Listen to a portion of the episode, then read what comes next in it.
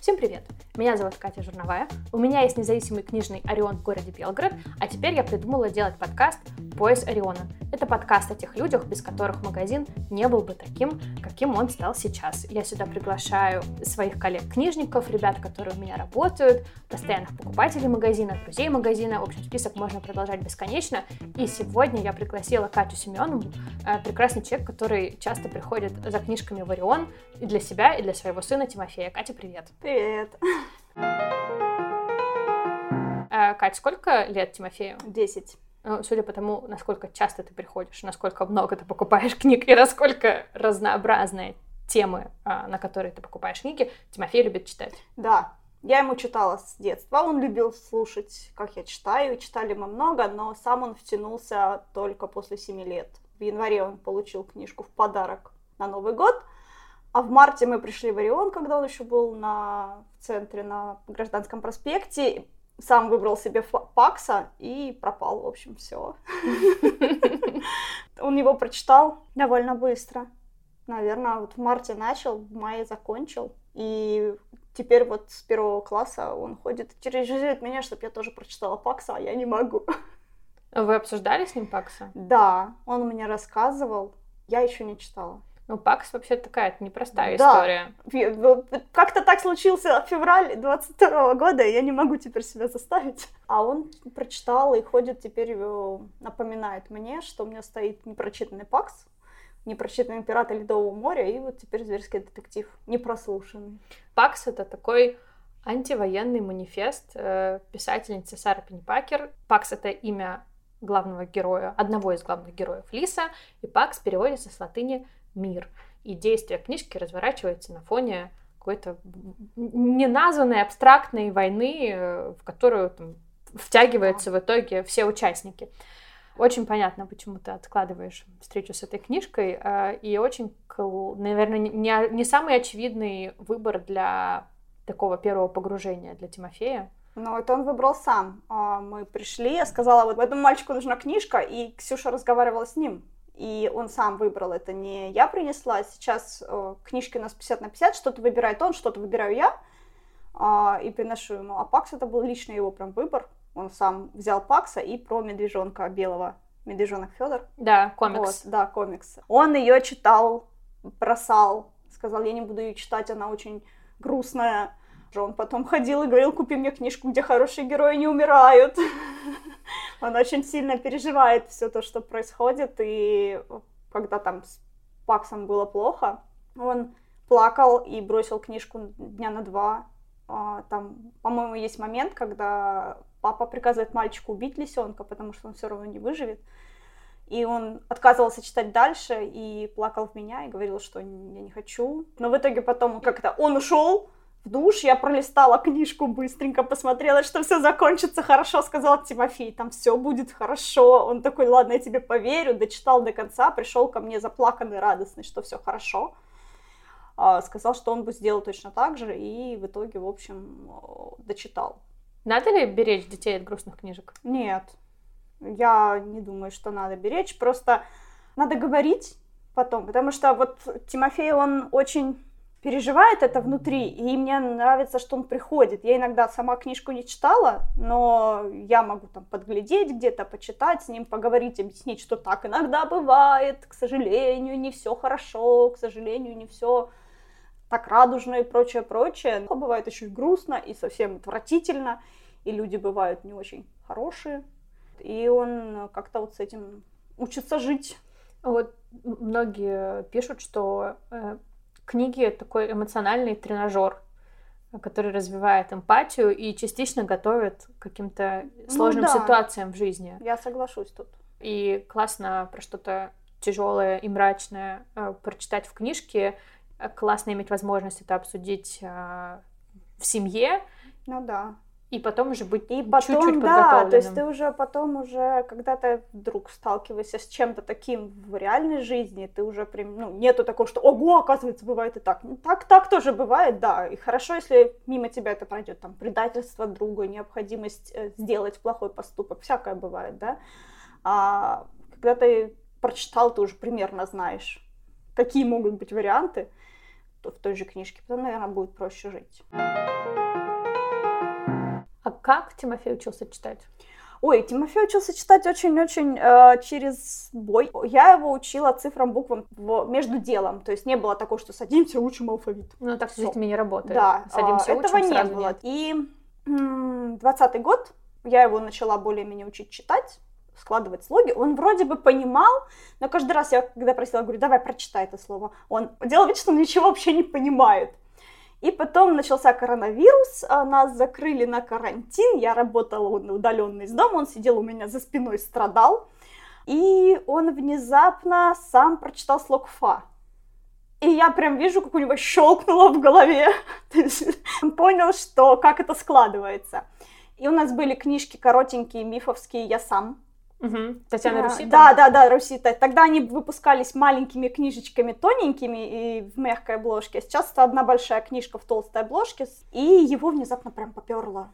То есть он радостно пошел читать. Потом мы пошли, по-моему, по комиксам. Я им купила комиксы про Майнкрафт. Это тоже было длинное приключение. Я говорю, я не могу читать тебе комиксы, это надо читать и смотреть. И он их читал. Иногда он просто смотрел картинки. Иногда он читал, прибегал, прочитай мне вот это слово ответственность, попадется какая-нибудь, он прочитай мне это слово. Я ему читала отдельное слово, он убегал обратно. И это были Фрижил и Флуфи, майнкрафтские комиксы, 10 книжек, тогда их было 3. И, в общем, сейчас у нас все 10. И вот ему 10 лет, он до сих пор периодически их в минуты душевных невзгод перечитывает.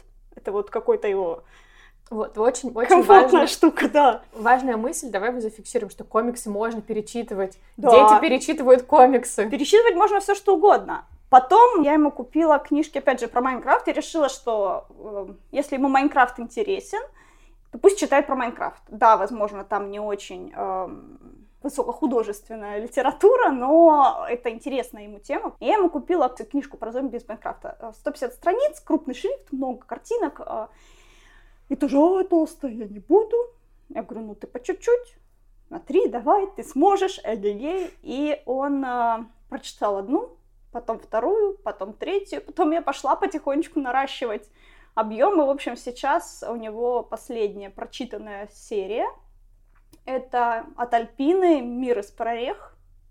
Мгм. Полторы тысячи страниц, три книги за месяц. Это отличный результат и очень классная стратегия. Сначала показывать, что чтение может быть э, увлекательной- Да, да, да, да. увлекательным занятием, а потом заниматься формированием литературного вкуса. Да, да, то есть начали мы вот с этого Майнкрафта, я поняла, что эта тема его увлечет, и пусть читать, пусть поймет, что какой кайф складывать буквы в слова и узнавать, как э, э, растет история, как она развивается, как она вот доходит до пика, потом сворачивается, и на этом оно и сработало.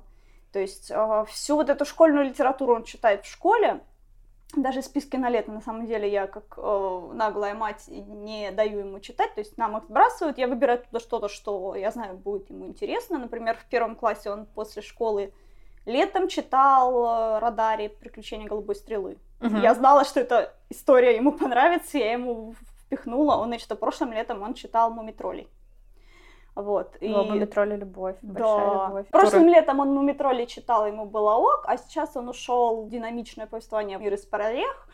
Такой вот подростковый постапокалипсис. Э, Сейчас у него еще три книжки тоже примерно та же тема.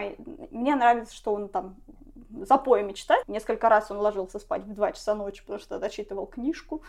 Я, конечно, не очень в восторге, потому что потом утром вставать, но я его прекрасно понимаю, я также дочитывала Сата. Я легла в 11 почитать, уснула в 2, пока, когда книжка закончилась, так что я его прекрасно понимаю. А в детстве ты тоже так же читала? В детстве это на самом деле очень странная штука была. Я начал, научилась читать в два половиной года. Одно из первых моих воспоминаний обо мне э, маленькой это как я сижу на стульчике, у меня был такой маленький деревянный стульчик, голубенький, с клубничкой. И прошу маму почитать мне книжку. Она говорит, я не могу, а мама с пузом, она беременная была, зимой родился мой брат младший. А она говорит, я не могу, я готовлю обед, садись, читай сама. И я переползаю со стульчика на диван и читаю книжку. Это была книжка про капризную принцессу, которая загадывала женихам загадки. Так. И кто отгадает, тот на ней женится. И вот это вот первая книжка, которую я прочитала сама. А как ты научилась читать два с половиной года? Потому Да. что Многие нейропсихологи говорят, что это вообще не физиологично и противоестественно детям в таком раннем возрасте читать, потому что там разные всякие структуры в мозгу, которые отвечают за распознавание букв, за складывание их в слова, потом за анализ и понимание слов, они сдают все в разное время. И, в общем, э, это, конечно, фантастическая история. Ну, я, я не знаю, я у мамы не спрашивала, учила ли она меня специально. То есть вот то, что это было, я помню. А, мама подтверждает, что да, было. Я умела читать рано в школе. В школу я пошла, я, у меня были одна из э, самых лучших скоростей, то есть там вот это проверяли, то, что скорость да, чтения. Техник, техника чтения. Техника чтения, да. да. И я помню тоже момент, когда учительница, там был вот такой рассказик, а я прочитала вот сюда на следующую страницу за отведенное время. То есть это, это да, было. А как это получилось? Делали ли мама что-то специально для этого? Не знаю. Само. Само. Прикольно. Вот у меня одна из любимых историй, которую я люблю рассказывать. А, когда я была беременная, а, меня накрыло таким животным ужасом, знаешь, вот как люди огня боятся, а, высоты, змей, вот это животный такой ужас что же я буду делать, если мой ребенок не будет любить читать? Просто я сидела, вот, вот оно там внутри, вот такой вот клубок тьмы, клубок ужаса, как же так, а что если я вот я буду покупать ему книжки, буду ему читать, он будет их закрывать, убегать и не слушать, как же я буду жить? Я же читать люблю. А Привет, он гормоны мне... да, и надуманные просто... страхи. Я день ходила с этим ужасом, потом меня отпустила, и я как-то дальше спокойно жила. Но вот я сейчас вспоминаю, думаю, боже мой, это что в голову взбредет? А как ты ему отбирала книжки? Э, потому что есть две стратегии, которых придерживаются родители. Значит, кто-то планомерно предлагает то, что они читали сами в детстве, кто-то начинает ориентироваться в современных издательствах и предлагает что-то, что издается здесь и сейчас. А, у нас э, было как это гибридный. Начали мы с того, что я читала в детстве, то есть это был Чуковский, а это был Сутеев. Угу. А когда ему было полтора, я купила очень голодную гусеницу как-то случайно, я не помню, как мы на нее наткнулись, но, в общем, у нас был шнурок, гусеница специальный, которым мы играли. Да, за книжку «Очень голодная гусеница». Мы благодарим издательство «Розовый жираф». Да, это просто вообще восхитительно. А потом, что было следующее, это были «Карьера пресс» и «Спокойной ночи, стройка». Да. Я до сих пор помню ее наизусть. Ребенку 10, мы ее купили, когда ему было около двух. Видимо, некоторые травмы не забываются. Да, вот. И Дональдсон. Угу. Дальше я уже начала мониторить, э, что есть еще интересное после Дональдсон. Я уже начала смотреть. Я понимала уже, что а, нести ему, например, Носова а, и читать ему Носова нужно очень вдумчиво. Я ему купила красивую книжку Носова, а там рассказ про огурцы как мальчик украл огурцы с колхозного поля, принес домой радостный, что он добыл домой огурцы, а мама сказала, ты мне больше не сын, уходи отсюда. Это было вот четко, четкий знак, что если ты хочешь читать ребенку свою детскую литературу, то чтение это будет чтение, чтение с комментариями. Мы что-то читали, того же Носова, Драгунского, но это надо было читать и объяснять, и говорить, то есть это не сказка перед сном. Ну, конечно, вот. нужно контекст ребенку да, давать. Да, Очень да. много реалий, которые ему непонятны, какие-то пионерские галстуки э, и, и, и прочие вещи, которые нужно сначала пояснить. Я часто говорю, что вот мы читаем Евгения Онегина с комментариями Лотмана. Да. И есть серия у А и Б, издательства А и Б, угу. которые выпускают советскую классику, которую мы читали в детстве, тоже с комментариями погружают в контекст. Да, и под, вот... а по-другому сейчас уже никак. Этот рассказ с огурцами, где там сами реалии понятны, а вот, вот это вот «ты мне больше не сын, уйди», и лучше меня тебя не было, чем ты у меня сын вор, вот. А вот здесь приходится объяснять длинную-длинную историю, почему тогда это было нормой. А... И объяснять, почему нет поступка, который может совершить, да, чтобы ты да, сказала что-то да, подобное. Да, да, да, то есть что как бы это странно и сейчас так считается неправильным, так невозможно, я бы так никогда не поступила. А вот этот навык выбирать себе книжки самому, он как формировался? В библиотеке. А, когда ему было два или около того, мы записались в библиотеку Лиханова и ходили в нее раз в две недели. А, я его запускала там у них есть отдел, где именно книжки для маленьких. Там не очень высокие шкафы, там что-то в доступе вот прям для детей. И он брал что-то себе, и я никогда не говорила ему, что нет, это мы не берем. А давай, ты это читал, давай не будем. Хочешь, бери, все, это твое. А, а что-то брала я, потому что я знала, что, там, например, я это хочу почитать э, на ночь глядя, да. Какие-то книжки он выбирал сам. А оттуда у нас Мули Мек приехал, и мы на нем залипли. Оттуда у нас приехал Бобер Кастер, Угу. и мы тоже на нем долго, надолго залипли. Это было одни из любимых книжек. Ну, я видела, как Тимофей себе книги выбирает в Ну магазине. да. Это очень, очень вдумчивый подход. Он прекрасно знает, что ему интересно, э, он знает, что он любит читать, он может легко сказать «нет, это я не хочу, это мне не нужно», и очень классно наблюдать за ребенком, у которого, который чувствует свои, свои желания. Ну, это да. То есть меня иногда жалко, что от каких-то вещей он отказывается, потому что, например, я бы хотела, чтобы он это почитал. Мне самой интересно, как он на это отреагирует. А еще очень интересно с ним сейчас читать. Вот он перешел на Янг Далт, Мгм. то есть я ему уже подкидываю туда что-то, что 12+. Вот. И там попалась в книжке книжка про мальчика, которому вот-вот исполнится 13. И там был момент, а, что он описывает, как он лег в детской, достал ящик с игрушками, на самом дне у него, значит, журналы для взрослых. И мама о них не знает, потому что она все равно туда не лазит. Я не буду это читать. Я говорю, почему? Там плохое. Я говорю, что? Он такой, ну расскажи. Он говорит, я тебе покажу. Говорю, «Нет, ну ты расскажи, мне некогда смотреть. Он такой, нет, я не буду это рассказывать, я покажу. Принес, ткнул пальцем, я почитала. И вот это вот тоже очень интересный момент, когда я ему сидела и рассказывала, что это нормально, что Мгм. люди, дети, когда растут, начинают интересоваться противоположным полом. То есть а, книжки внезапно становятся тем поводом, чтобы поговорить не только о том, что в книжке происходит, но и о том, что будет происходить с ним.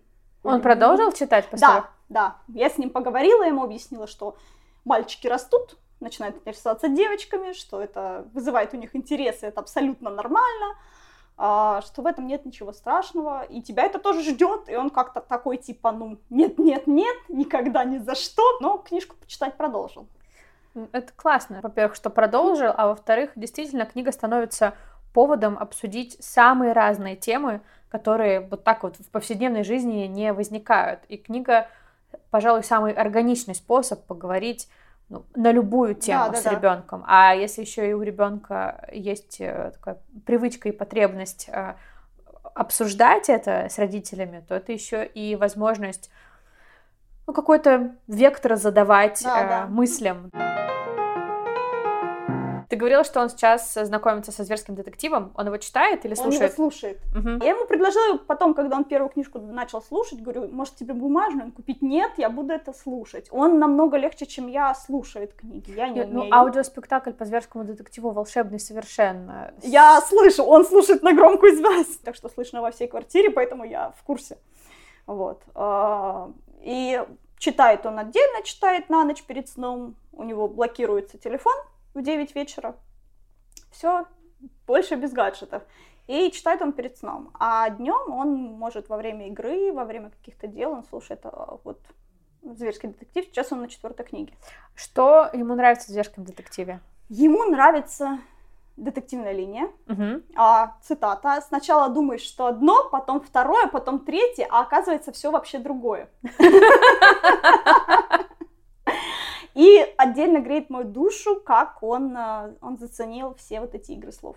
Шиши, мухита, пень-колода, а, Бар-сучок, да, барсукот.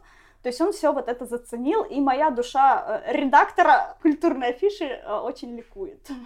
Да, это классно. Там уже очень много таких э, пасхалочек для взрослых. Да, но он их не считывает, насколько я поняла. Ну, мне кажется, зверский детектив можно будет перечитывать, э, не знаю, раз в несколько лет Да. и, и- открывать для себя какие-то У новые. меня есть э, идея сейчас, когда он дочитает, потом лет в 16 напомнить ему, что была такая книжка, попро- попросить перечитать еще раз.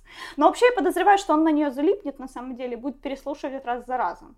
А тоже очень интересная штука, я книги перечитываю редко.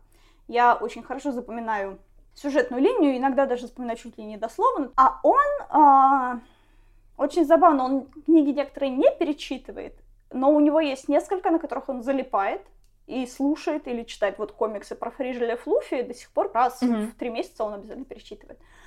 Мне странно, что перечитывать книги, я их помню, а у него, ну, видимо, какая-то зона комфорта, и он их слушает, слушает. Mm-hmm. Вот я подозреваю, что зверский детектив вот войдет вот в эту вот зону комфорта, он будет его переслушивать раз за разом. Возможно, дальше, если он сейчас дослушает, я посмотрю, что будет дальше, я подозреваю, что если он начнет слушать и переслушивать, он где-то там уже начнет цеплять какие-то штуки. Ну, а, когда закончится вот это впечатление от зверского детектива, приходите с Тимофеем за новыми книжками. Мне тоже будет очень, да. будет очень интересно посмотреть, как он дальше будет себе выбирать, каким, каким читателем он становится. А, что, могу сказать спасибо за доверие? Пожалуйста. Потому что это такое, конечно, особенное удовольствие а, для, э, для маленького человека подбирать книжки, смотреть, как он на них реагирует, потому что но я вот тоже чувствую себя немножко сопричастной.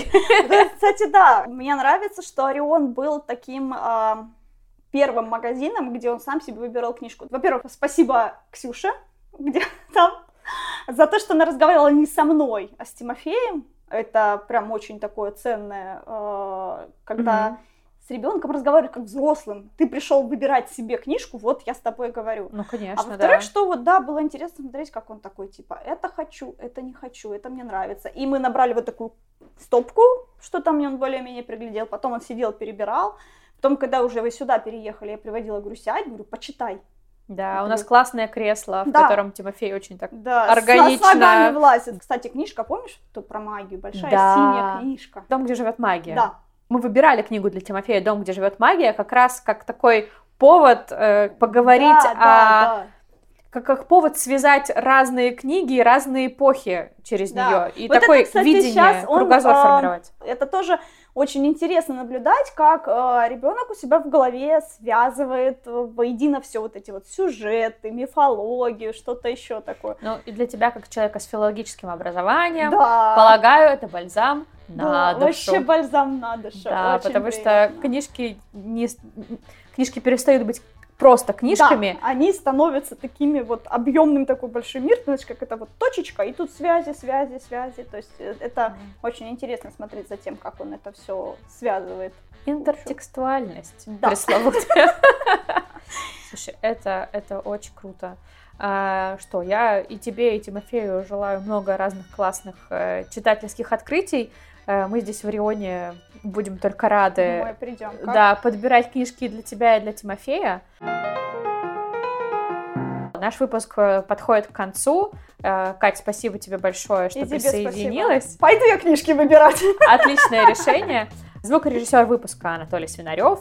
Э, Расшифровка и редактура Ксения Шаховцова. Меня зовут Катя Жирновая. В описании вы найдете упоминания всех тех книг, которые мы обсуждали с Катей, ссылки на соцсети магазина. Пожалуйста, подписывайтесь, рассказывайте друзьям и совершайте прочую SMM-магию. Э, Для нас это очень важно, нам это очень сильно поможет. До встречи в новых выпусках. Спасибо, что выбрали провести это время вместе.